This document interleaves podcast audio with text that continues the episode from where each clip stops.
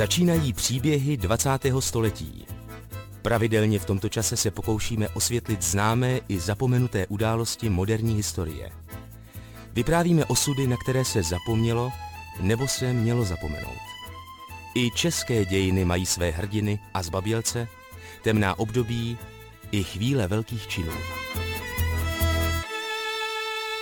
Nedávný případ Roberta Fremra, jehož prezident navrhl na post ústavního soudce, znovu otevřel téma komunistické minulosti v justici. Pro připomenutí už v době nominace doktora Fremra se vědělo, že byl krátce členem KSČ a že v roce 1988 jako předseda Senátu soudil tzv. kauzu Olšanské hřbitovy. Politický proces, který vykonstruovala státní bezpečnost.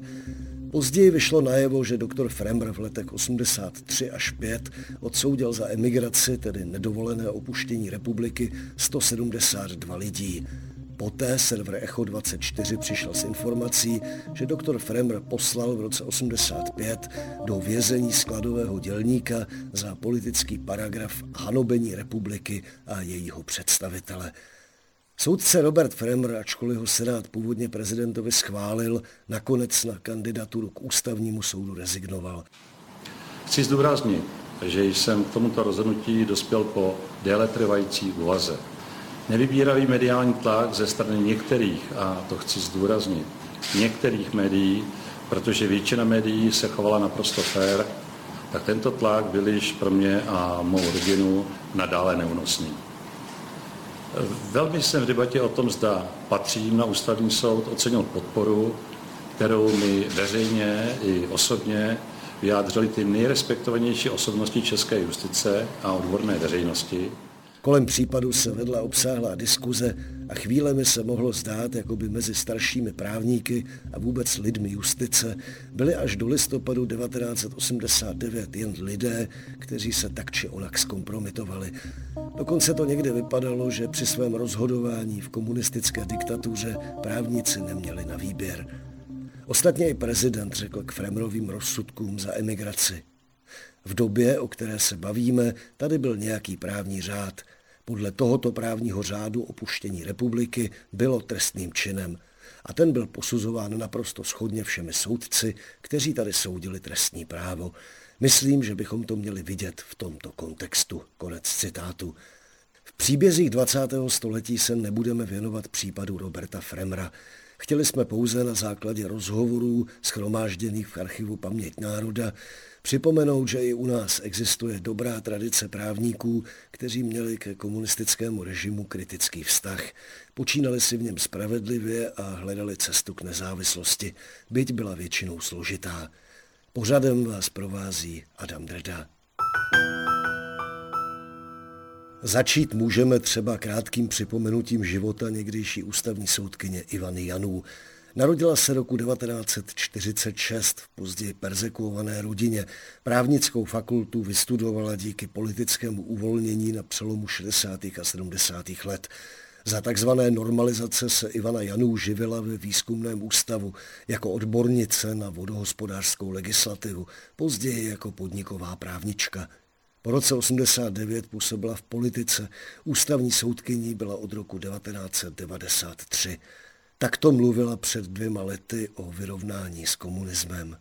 Nejhorší bylo, že, že se tady udělalo takovou jako, nebo taková snaha dělat tady tlustou čáru. Jo? Tlustou čáru nemůže dělat nikdo, odpustit nemůže nikdo, jenom ten poškozený. Jenom ten, co utrpěl tu křivdu. To je individuální věc, nikdo za něj nemůže odpouštět. Povinností vždycky státní moci státu je udělat spravedlnost, pokud ta spravedlnost, tu spravedlnost lze udělat. A bylo jí možné udělat. Čili podle mě na to měl být vytvořený soud a mělo se, měli se prostě ty nejhorší zločiny potrestat. V Norimberku se taky nepotrestalo úplně všecko. Ale, ale byly tam ty nejdůležitější, ty hlavní a to, co se ještě pak našlo, se pořád dál a dál soudilo. Ivana Janů působila v letech 2001 až 4 u Mezinárodního trestního tribunálu pro bývalou Jugoslávii. Pak se znovu vrátila na 10 let k ústavnímu soudu. Ještě ji v našem pořadu uslyšíte. Její příběh mimo jiné dokládá, že ne všechny české hvězdné profesní dráhy, včetně těch právnických na mezinárodním hřišti, začínaly kariérním vzestupem v době takzvané normalizace. Za komunistického režimu však byli i lidé v justičních funkcích, kteří odmítli rozhodovat podle politického zadání. Patřil k ním například Vladimír Fiala, ročník 1942. Po absolutoriu práv se na konci 60. let stal prokurátorem okresní prokuratury v Ústí nad Labem a rozhodl se, že se nebude podílet na politických procesech. S Vladimírem Fialou natáčel náš spolupracovník Jan Beneš. Přeci jen jako student právnické fakulty jste musel tušit, že pokud se stanete prokurátorem, tak eh, dřív nebo později se k té konfrontaci s tím režimem no, dostanete. No, to jsem se, s tím jsem se vypořádal tak, že jsem skutečně hájil tu pravdu a e, svou vlastně poctivost a čest. Taky si myslím, že jsem i v soudním řízení navrhoval, když se mi to nezdálo, nebo když jsem nebyl 100% přesvědčen zproštění. Pochopitelně já jako osobně stále ve mně jak si bojovalo, co budu dělat, když takovýto případ nastane, nebo to. No, protože jsem byl doma učený pravdivě všechno, poctivě a odpovědně dělat. Jo? No.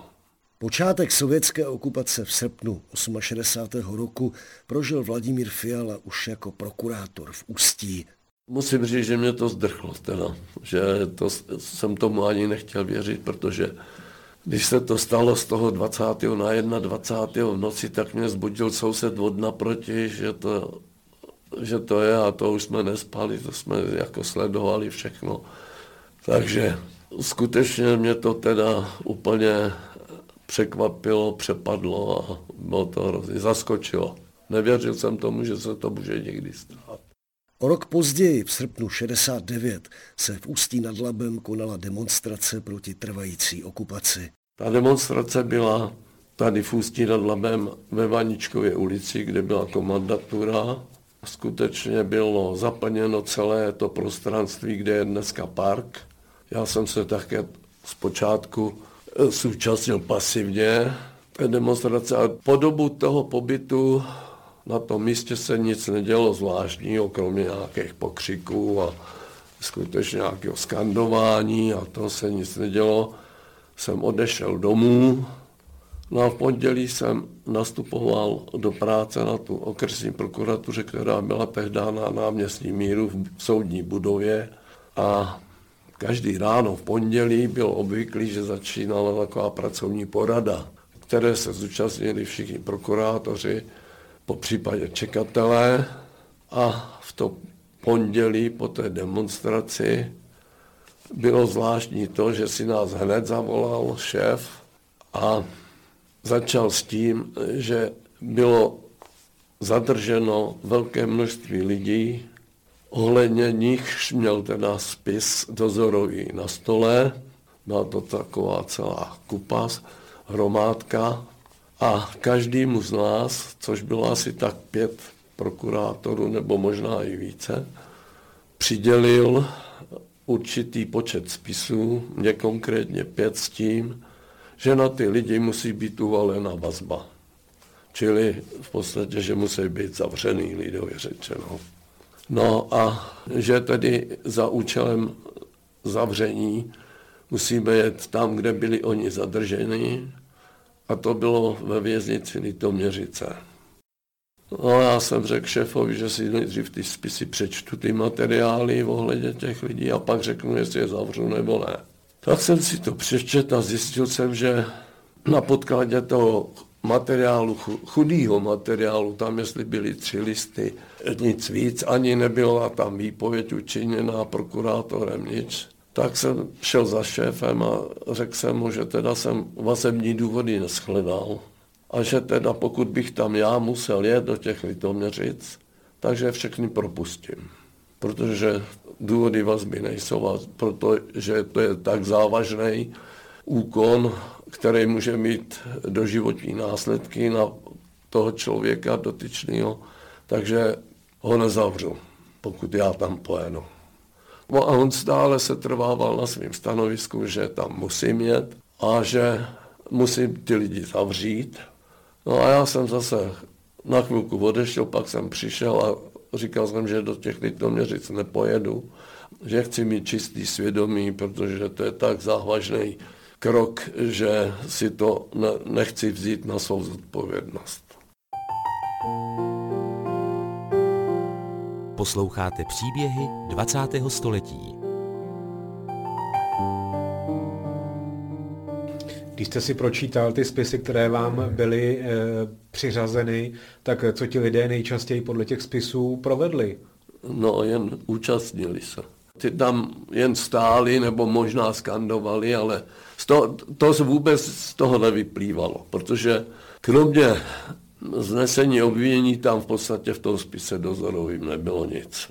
Ačkoliv podle trestního řádu a podle příslušného příkazu generálního prokurátora mohl jste uvalit vazbu nejdříve potom, co toho obviněného vyslechnete.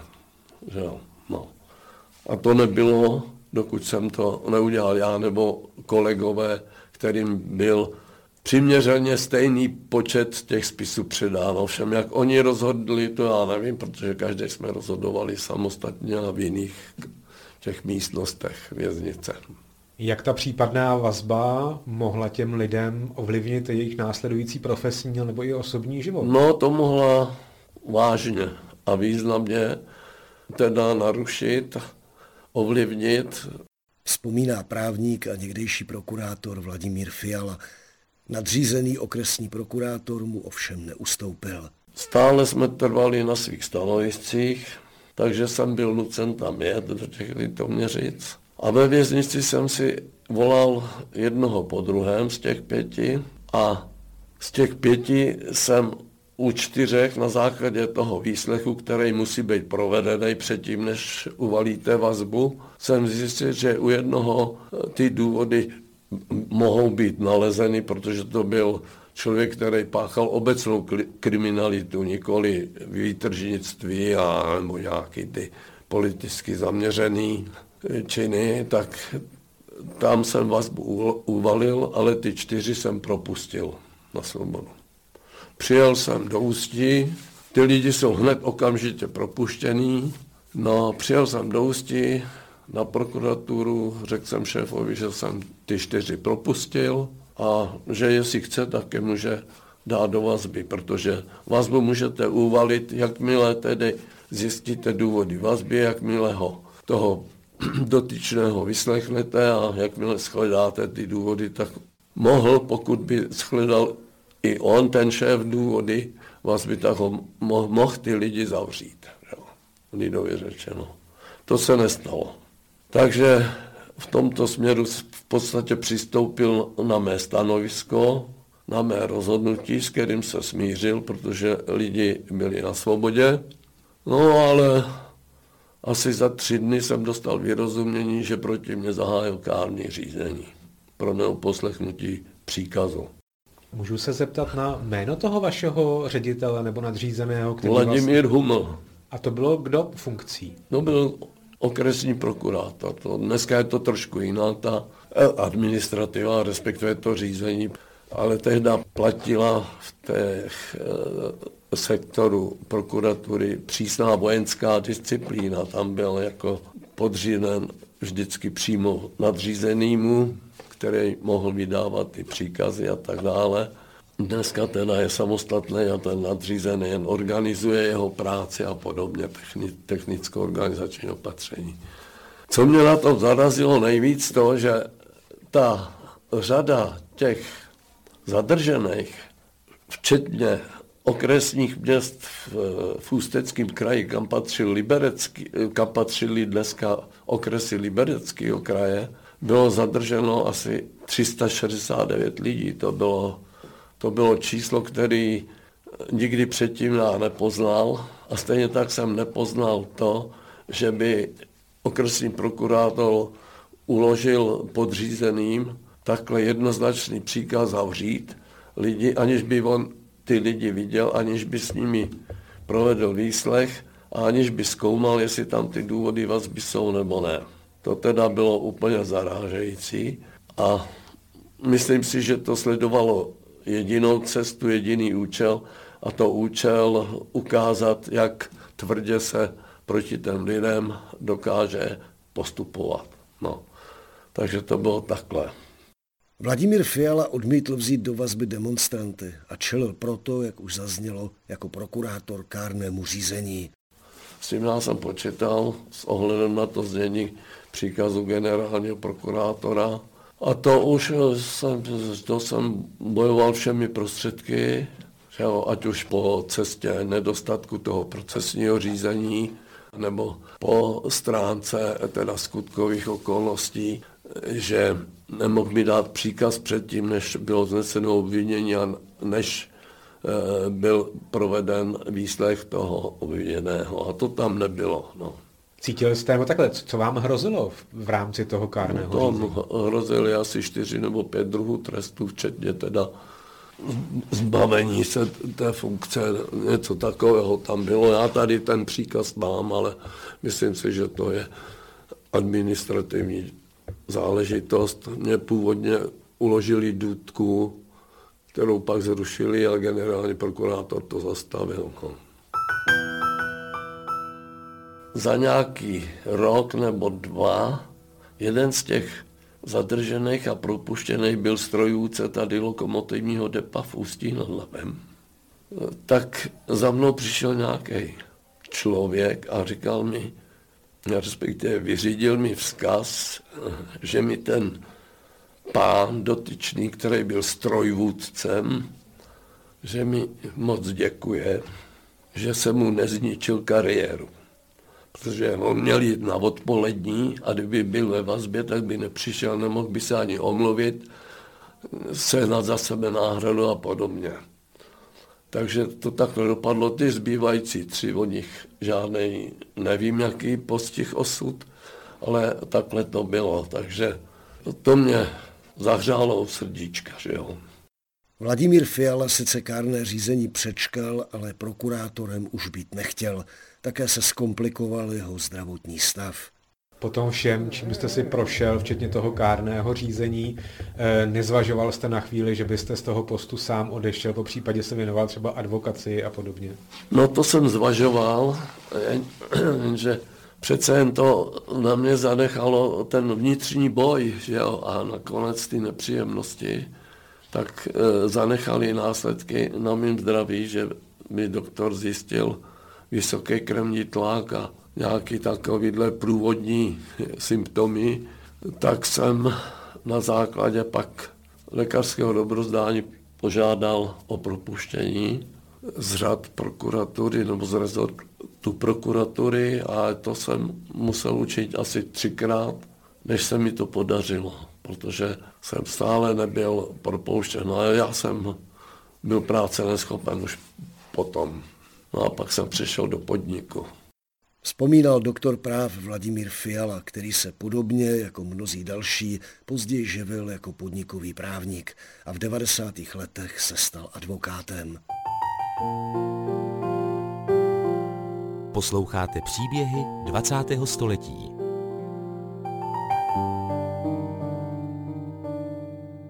Justiční příběh Vladimíra Fialy se odehrál na počátku tzv. normalizace, tedy po okupační obnově totalitního režimu, Někdejší ústavní soudkyně Ivana Janů k tomuto období v rozhovoru pro paměť národa říká. Po tom roce 68 vám mohli znemožnit život tím, že jste nemohl dělat to, co jste chtěl, ale už nešlo o život jako takový, jako v těch 50. letech, tam skutečně šlo o život, že jo, ty těžký žaláře, zničený, rozvrácený rodiny. Ale po tom 68. to i já jsem si teda uvědomovala, že že vlastně nikdo nebyl bytostně nucený k tomu, aby přisluhoval, když nechtěl mít nějakou, nějakou umetenou cestu a vlastně výho, a ty výhody vlastně byly, ale když jste si to vzal, proč třeba ty lidi stoupili do ty strany, jo, tak strašně minimální. To bylo jenom mnohdy, že šéfovali dvou lidem, nebo směšný úplně. Nynější předseda ústavního soudu Josef Baxa se stal soudcem v 80. letech tedy v pozdějším normalizačním období. Vedli jsme spolu obsáhlý rozhovor roku 2019. Nedávno si Josef Baxa v souvislosti s kauzou doktora Fremra sice nemohl vzpomenout, zda i on neodsoudil za komunismu někoho kvůli nedovolenému opuštění republiky, nicméně Baxovo počínání za předlistopadového režimu se podle všeho žádnou velkou služebností moci nevyznačovalo, spíš naopak. Josef Baxa se narodil v roce 1959 v Klatovech, vyrůstal na vesnici v Labákovicích. Nepochází z právnické rodiny. Rodiče byli ze selského stavu, jak se kdysi říkalo. Otec působil v armádě, spíš jako úředník než jako voják.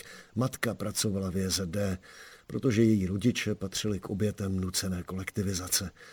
Josef Baxa vystudoval právnickou fakultu a po ní se stal v polovině 80. let soudním čekatelem v Plzni.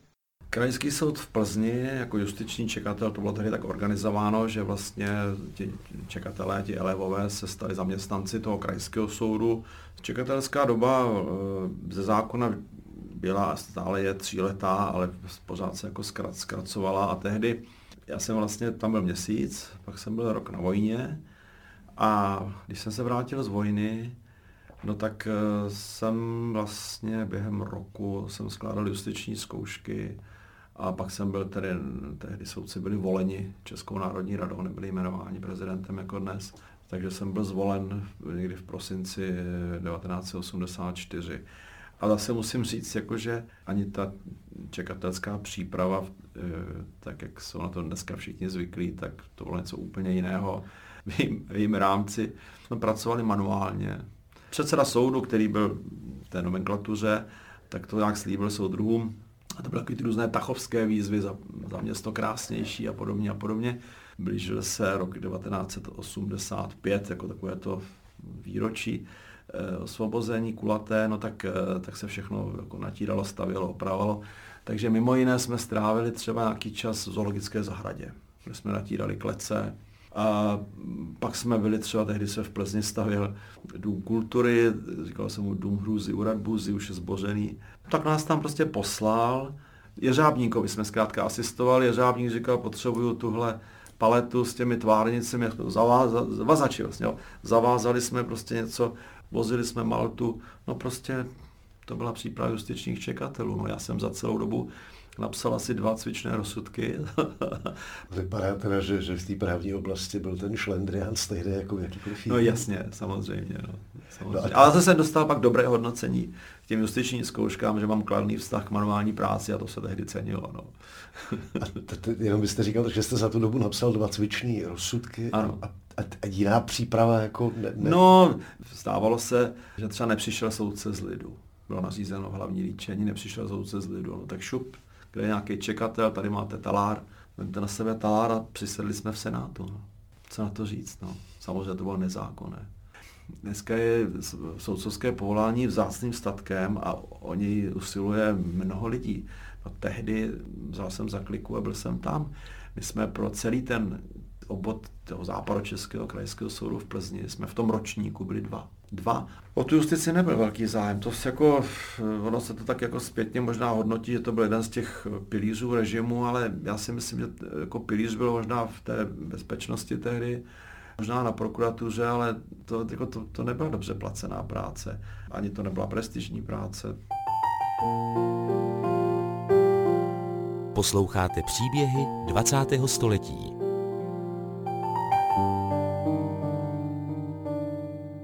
Roce 1985 byli obviněni z výtržnictví a pobuřování dva plzeňští dizidenti a signatáři Charty 77 Vladimír Líbal a Herman Chromý. Vystupovali ve scénické koláži Pepíkova garáž, která se opírala o hudbu Franka Zapy a byla v ní mimo jiné scéna, v níž se pohybovali nazí lidé, ovšem pod radly. Vladimír Líbal. Úplně poslední představení Pepíkovy garáže bylo tady v Plzni, takzvaném hifi klubu, které bohužel dopadlo tak, že to někdo prásknul, no a skončilo to obžalobou z pobořování, takže jsme tady byli souzeni, tenkrát na městském soudu, kde nás mimochodem soudil pobuřování, protože tam byla ta nahá scéna, nebo takzvaná holá scéna, ale to byla jenom záminka, pochopitelně. A kde nás soudil mimochodem pan Baxa, a on nás ku podivu tenkrát s odvahou osvobodil. To bylo prostě neuvěřitelné. 85 nebo 86, takhle nějak. Městský prokurátor tehdejší, který nás obžaloval, tak se odvolal ke krajskému soudu. Tak jsme si říkali, no tak to je v čudu, to nemůže jinak dopadnout, než že budeme teda do vězení, protože pobuřování to byly až tři roky. A tam byl soudce Šilhavý a ten nás také osvobodil. Nebo respektive potvrdil rozsudek městského soudu. Dva lidi, na které já dneska do dneška vzpomínám jako velmi rád. Pro mladší posluchače v soudních případech, jejichž aktéry byli dizidenti a angažovala se v nich státní bezpečnost, byly osvobozující rozsudky dosti neobvyklé, a to i v pozdních 80. letech. Pokračuje soudce Josef Baxa. Vy jste soudil věci teda běžný, nebo jak se říká, asi obecný kriminalitu? Ano, já jsem soudil obecnou kriminalitu, mladistvé jsem soudil, později jsem soudil dopravní nehody, takové věci. No a přesto se k vám dostal ten případ Vladimíra Líbala a Heřmana Chromího. Co to bylo? To byl jeden z prvních případů, který jsem já dostal, protože jsem začal soudit tedy na tom přelomu let 84-85. A proč jsem to dostal? No, protože to bylo z hlediska právní kvalifikace. To byl běžný trestný čin výtržnictví v rámci obecné kriminality. Ani mi nikdo neříkal předem jako pozor, to je důležitý případ, nebo vůbec ne. Ale věděl jsem, o co jde, protože eh, jeden ze svědků v té věci s okolností pracoval v kotelně krajského soudu v Plzni a nás jako spojovala láska k muzice, k Big Beatu, takže jsme si občas tak jako prohodili pár slov, takže hm, a když jsem viděl, že tam figuruje jako svědek v té věci, jak jsem říkal, aha, tak to nebude tam nějaká opilecká výtržnost někde na ulici v noci, ale to bude něco jiného. A mohl byste teda prosím vás říct, o co se jednalo?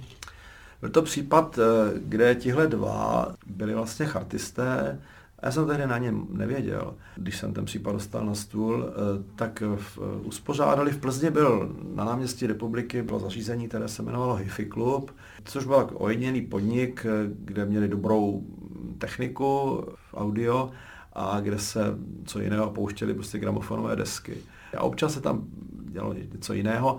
A tohle byl případ, kdy na základě jednoho alba Franka Zapie, které se jmenovalo Joe's Garage, vznikla taková jako scénická záležitost a ti pánové Líbal a Chromí se toho ujali. A v rámci toho představení tam v jedné scéně tam vystoupili na pódium a byli převážně nazí.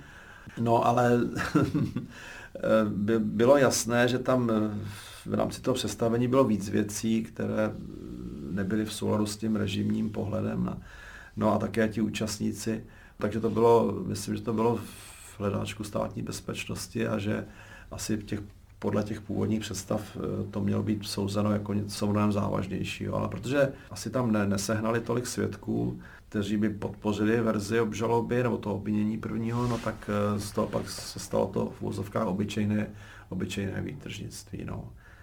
To byl případ, který eh, veřejnost velmi sledovala, jednací síň byla plná, nikoli v teda organizované veřejnosti, ale tam byli skutečně přátelé, příznivci, známí, taková ta, ta undergroundová scéna plzeňská. Řada z nich tam vystupovali jako svědci a ta, ta obžaloba se v podstatě hroutila. Ta bezpečnost tam měla nějaké svědkyně, eh, které jako se snažili jako říkat, jak to bylo, jak je to všechny jako hrozně popudilo a jak to prostě vidět jako neslušnost a to nepa, tomu nepatří a tak dále a tak dále.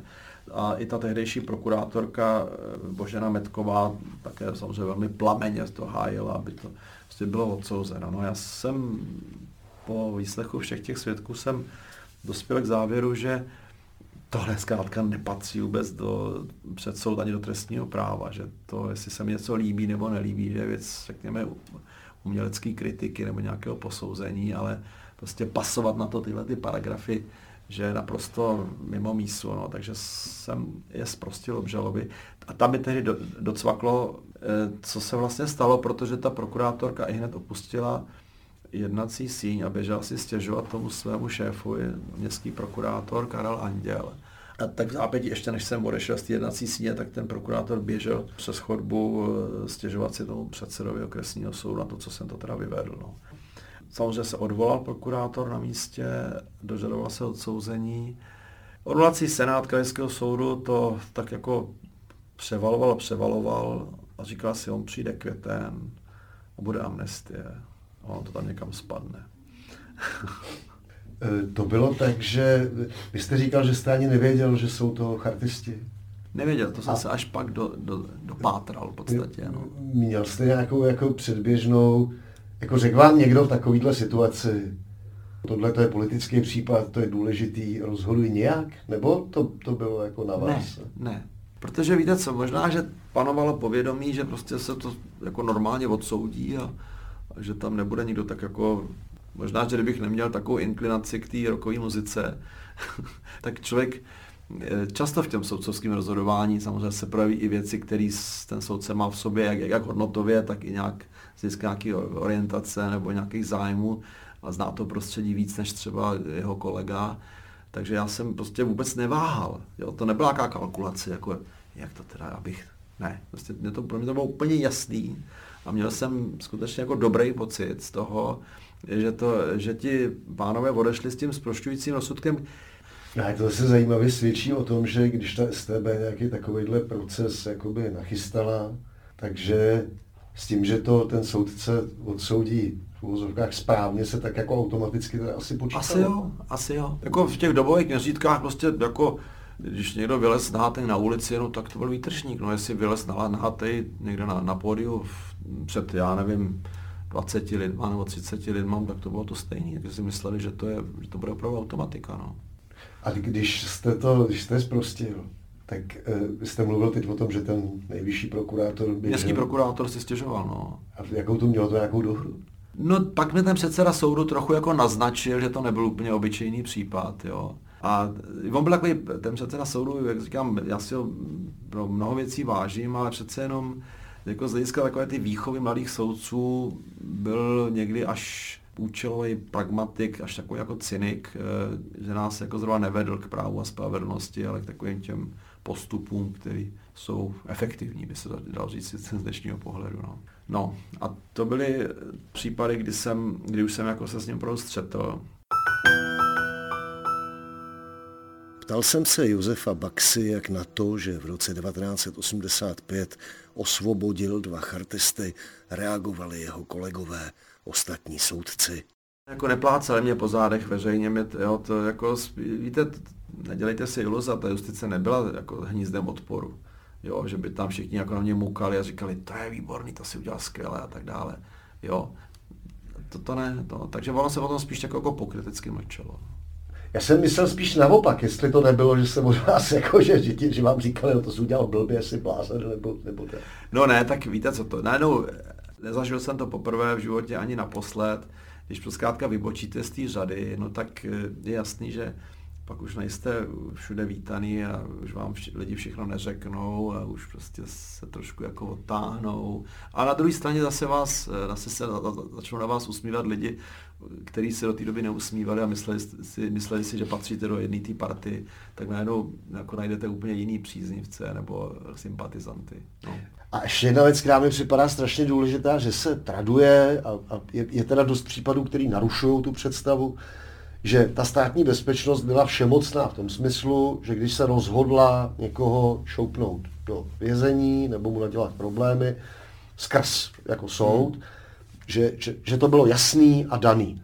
Jistě se to lišilo v různých dobách, ale v těch 80. letech to teda tak asi úplně nebylo. Že? Tak oni na jedné straně věděli, že toho člověka prostě ten člověk samozřejmě nedá pokoj a že si jim vyklouzl jednou, tak ho chytí příště a možná si jo, víc začal sledovat a on to nakonec prostě chytí, což se třeba v případě Heřmana Chromého stalo. No, to, ten můj zprošťující rozsudek si moc ani neužil, nebo jo, moc se z něj dlouho neradoval, protože pak přišlo opravdu obvinění z uh, mnohem závažnějšího trestného činu a byl odsouzen a šel, šel do vězení. No. Přišel jste s nima někdy v té době do styku s těma? Jaký vůbec byl vztah jako soudce a STB nebo ministerstva vnitra? Ne, ze státní bezpečnosti ne, to vůbec. To, to bylo asi na úrovni těch krajských soudů a těch, těch takzvaných prvohlavových deliktů, ale my takový ti prostí dělníci práva na okrese, to, to ne, to asi s tím předsedou soudu se stýkali, to o tom nepochybuju, nebo s nějakým tím jeho trestním náměstkem ale jako my jsme s nimi vůbec nepřišli do styku. No, aby to šlo přes toho předsedu jako tu převodovou páku, že Přesně no. tak, no. Jako ty, ty, opravdu ty zájmové případy a byly tam taky takové, ne? tak ty si prostě vzali oni dva, buď ten předseda nebo ten jeho náměstek, nebo dnešním termínem řečeno místo předseda. Měl jste ještě nějaký jiný takhle politický případ, eh, že by šlo o dizidenta nebo o nějaký vysloveně Ne. politický čin? Ne. Tohle byl jediný. Nebyl. Ne, a tak jako ukázal jsem, že je to docela riskantní takovýhle případy mě přidělovat, takže už se nic takového nepostihlo. No. Posloucháte příběhy 20. století. Roku 1988 se stal Josef Baxa žadatelem o členství v komunistické straně Československa. Překvapilo mě to s jeho životem, mi to příliš nešlo dohromady, i když se členem strany nakonec nestal. Byl jsem kandidátem strany, no. Ano, to je jedna z takových těch kapitol. Eh, Já to nebudu nějak jako složitě odůvodňovat. Víte co, eh, stal jsem se kandidátem KSČ v únoru 88. Hrozná, jako pro stupenka na Titanic. Jenže já jsem, já, jsem jako, já jsem věděl, že to k tomu směřuje. Jo, že to tam bylo jako obvyklé na tom soudu, že oni si, tehdy ta, ta KSČ si vybírala lidi, už jako ne asi masově, ale lidi, na kterých jim záleželo, aby na nich ukázala, podívejte, třeba lidi schopní nebo inteligentní k nám taky jdou. Jo, takže já jsem asi byl jako mladý soudce docela dobře hodnocený, takže ten předseda na mě ukázal. Tam byla tehdy stranická organizace společná s advokátní poradnou, takže tam byli advokáti. A když se mě to k tomu směřuje, tak teď jsem si jako uvědomil takovou tu svoji zkušenost z rodiny. Měl, měl jsem tehdy eh, kamaráda, který byl ve straně socialistický, v československé straně socialistické. A já jsem si říkal, tak a i jsem s ním o tom mluvil a říkal jsem, hele, když bys třeba, když bych jako vstoupil k vám, anebo bych říkal, že k vám vstoupím, oni by třeba o mě přestali mít zájem. A on po nějakým zjišťování a přemýšlení pak přišel a říkal, nemůžeme ti to zajistit. Jo. Bylo to v roce 88 v období perestrojky a já jsem si jako i po, těch, i po tom, co jsem si všechno jako načetl třeba o 68. v roce, tak jsem si říkal, jako možná většina lidí, jestli se má něco změnit, tak to samozřejmě musí zase změnit nějaká ta skupina lidí v té v partaji samotné. Já jsem nevěřil na to, že dissent by mohl jako změnit, prostě otočit tím kolem někam jinam. Tomu jsem, jako, nebyl jsem prostě pražský dítě z dizidentské rodiny, takže z toho venkova jsem měl tuhle perspektivu pohledu a říkal jsem si, jestli tak tam musí být lidi, kteří to dokážou prostě zabrzdit a nějak to otočit. No. Jako nelámali mě v kole, nekroutili mě rukama, prostě podepsal jsem to, samozřejmě, jako nejsem na to pišnej vůbec. Jenom jsem si říkal, že když tam budou lidi, kteří budou trochu tam jinak jako uvažovat a mluvit, takže to třeba se nějakým způsobem podaří změnit. Ale to jsem záhy poznal, jak, je to, jak to bylo blbě. A vy jste zůstal kandidátem, ne? Zůstal ne? jsem kandidátem, ne, ne, ne zůstal jsem Členství kandidátem v létě 80, myslím si, že kdyby nepřišel listopad, takže mě, že by mě určitě nepřevedli za člena, protože na jedné té schůzi jsem jako vystoupil a to, když vlastně vznikla petice několik vět. A teď tam byla taková ta připravená nějaká rezoluce, podepišme, že, že nesouhlasíme. Tak jsem říkal, ne, ne, ne, nic nepodepíšu a teď, a, ať nám to někdo ukáže, ať si to přečteme a pak se k tomu budeme o tom bavit a tak podobně. Tak to bylo zlé, docela velký kolem toho a jako, že teda soudruh asi nebude. No, jenomže než se tohle, tohle byl po prázdninách 89 a než se tohle to všechno jako stranicky vyřešilo, tak, eh, tak prostě přišel listopad a je konec. V roce 1988 eh, si mě vlastně vyhledal krajský soud v Plzni, abych eh, tam přešel jaksi na vyšší soud do odvolacího senátu. Přešel jsem na krajský soud, kde jsem v podstatě byl takový ten poslední vlastně votant, jak se říká, eh, jako třetí člen senátu. Byl jsem zařazen do senátu mezi takové ty soudce o generaci starší, kteří Někteří z nich byli absolventy té právnické školy pracující, byly takové ty, os, takové ty prověřené, prověřené kádry. Poměry byly i prostorově st- v podstatě stísněnější, takže jsem seděl v kanceláři s dalšími dvěma soudci, eh, kteří začínali v těch 50. letech a bylo to, bylo to znát, prostě každé ráno, eh, to pracovní ráno začínalo čtením rudého práva a komentováním prostě té situace. Eh, ačkoliv šlo o období takzvané perestrojky, tak bylo na nich vidět, že s tím nejsou příliš spokojení. Vzpomínám si na výrok jednoho z nich, který říkal, to je pořád nějaké odzbrojování, přece máme tolik tanků, já bych zavelel a pozítří bychom byli před Paříží a v tomhle duchu to tam prostě probíhalo. No. Práce bylo poměrně málo, já jsem ji zvládal bez problémů, eh, také protože vlastně jsem dostal na starost agendu úplně podřadnou podmíněného propuštění eh, z výkonu trestu.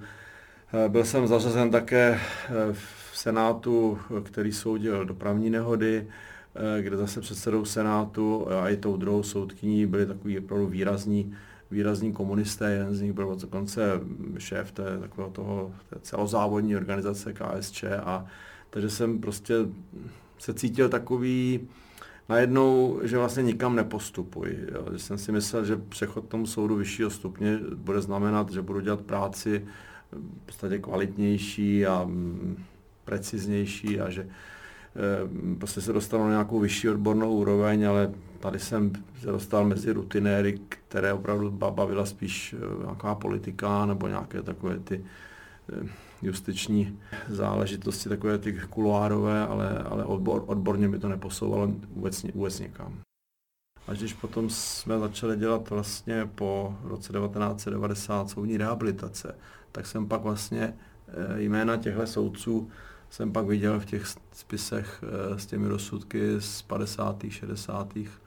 let, které jsme pak přeskoumávali a které jsme jako nezákonné rušili. No. Takže tam potom jsem viděl vlastně tu jejich eh, předešlou profesní dráhu, ty začátky, v podstatě když v době, kdy byli mladí, jako jsem byl já. To byste nevěděl v té době, když jste tam... To se tak říkalo, nebo třeba v samizdatu jsem četl knihu od eh, Oty Ulče, Malá doznání okresního soudce, to byl pán, který byl vlastně v 50. letech eh, v západočeské justici a po emigraci vlastně napsal o tom knihu, kde jmenoval některé ty soudce, kteří tam ještě byli.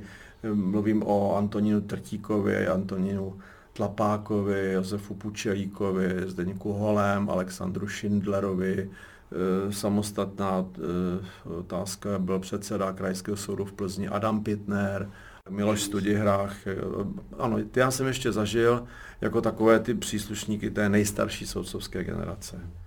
Říká Josef Baxa. Co pro něj osobně znamenal pád komunistického režimu v listopadu 1989 a jak byl převrat tehdy vnímán mezi soudci? Jako osobně samozřejmě, jak ten listopad, prosinec a pak to, co následovalo, jsem s manželkou prostě jsme prožili v obrovské euforii. Já opravdu jsem to vnímal jako velmi euforicky, no, ale to bylo asi jedno z těch mých prvních zklamání z té justice tehdy, že jsem najednou pocítil, že, že to justiční prostředí to neuvítalo. Jakože tam si všichni jako nevydechli a neřekli, je, konečně budeme soudit tak, jak se má a budeme skutečně nezávislí a nikdo nám nebude nic určovat a nic nakazovat. Prostě byly tam takové nějaké rozpaky, takové sklopené oči, taková jako najednou nejistota, co teda bude. Já jsem ještě tehdy samozřejmě jsem ještě neznal eh, rozsah toho, co ta justice, jak v celostátním měřítku, tak i konec, konečně v té Plzni, co má za sebou a co má vlastně v tom svém v svědomí.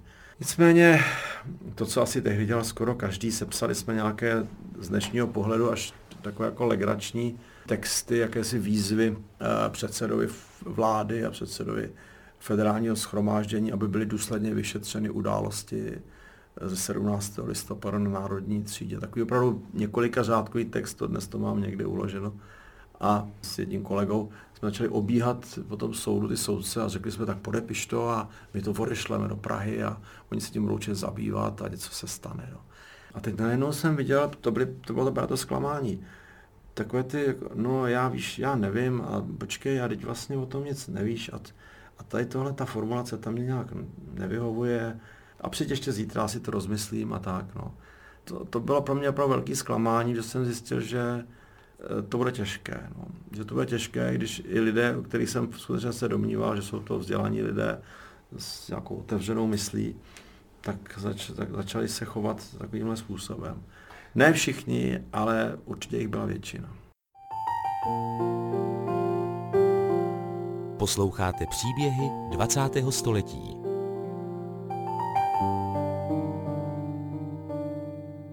Justice patřila k pilířům komunistického systému a byla podstatnou součástí intenzivní represe v letech 1948 až 1989.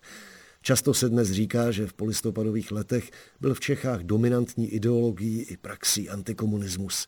Vzpomínky Josefa Baxy to příliš nepotvrzují, nebo přinejmenším ukazují, že v justici se reflexe komunistické minulosti projevovala jen stuha.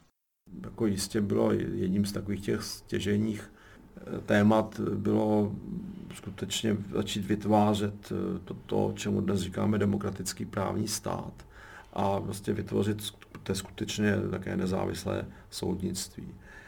Na jedné straně v té justici bylo zapotřebí vlastně, a to se pak stalo v rámci především soudních rehabilitací, vyrovnat se v podstatě s tím, co ta justice natropila 40 eh, let eh, zpátky. To se dělo stuha, ale, ale dělo, ale jistě vedle toho pak také vznikla otázka, dobře, tak Eh, ti lidé, kteří byli nespravedlivě, nezákonně odsouzeni, budou rehabilitováni, prostě dostane se jim jakési satisfakce, očkodnění a tak podobně. Ale logicky s tím musela být na stole otázka, a jak to bude s odpovědností těch, kteří tohle způsobili.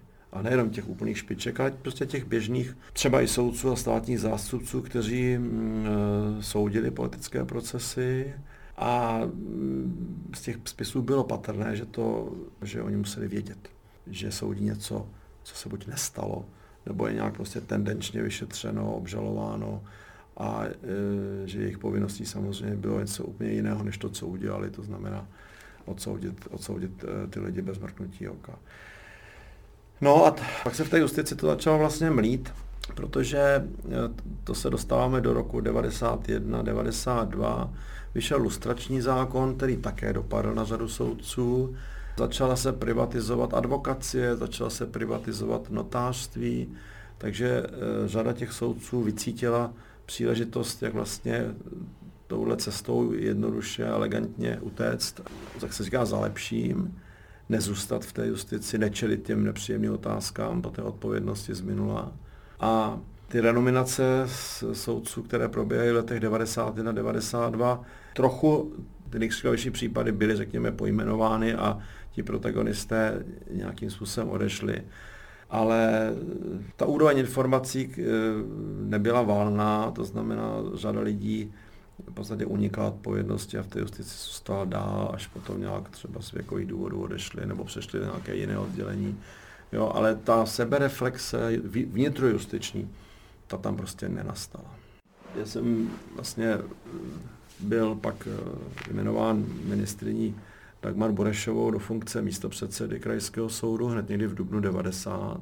A už z toho, jak to prostředí se proti mě naježilo, z toho jsem pochopil, eh, že to nebude vůbec jednoduché. Pak byl přijat zákon o soudní rehabilitaci s účinností od 1. července 1990 a mně se vlastně otevřely všechny ty spisy, že jsem ty rehabilitace ne sám, ale řekněme, že jsem to měl rozhodující podíl, jsem ty rehabilitace soudil. A ty případy prostě z let, už z konce 40. let, z 50. let, byly to stovky případů, samozřejmě tam byli tam ještě živí lidé. A byly tam i případy, kdy se to týkalo protagonistů tam na tom soudu ještě působících. A tehdy jsem třeba očekával aspoň nějakou drobnou sebereflexi nebo nějaké snad lidsky pochopitelné nebo omluvitelné vysvětlení toho, jak se chovali, ale vůbec nic. Nic. Říká na konci dnešních příběhů 20. století nový předseda ústavního soudu Josef Baxa. A od mikrofonu se s vámi loučí a za pozornost děkuje Adam Drda. Tento pořad vznikl ve spolupráci Českého rozhlasu a neziskové organizace Postbellum. Vše o příbězích 20. století najdete na internetu Českého rozhlasu Plus, na portálu Paměť národa nebo 3x2 postbellum.cz.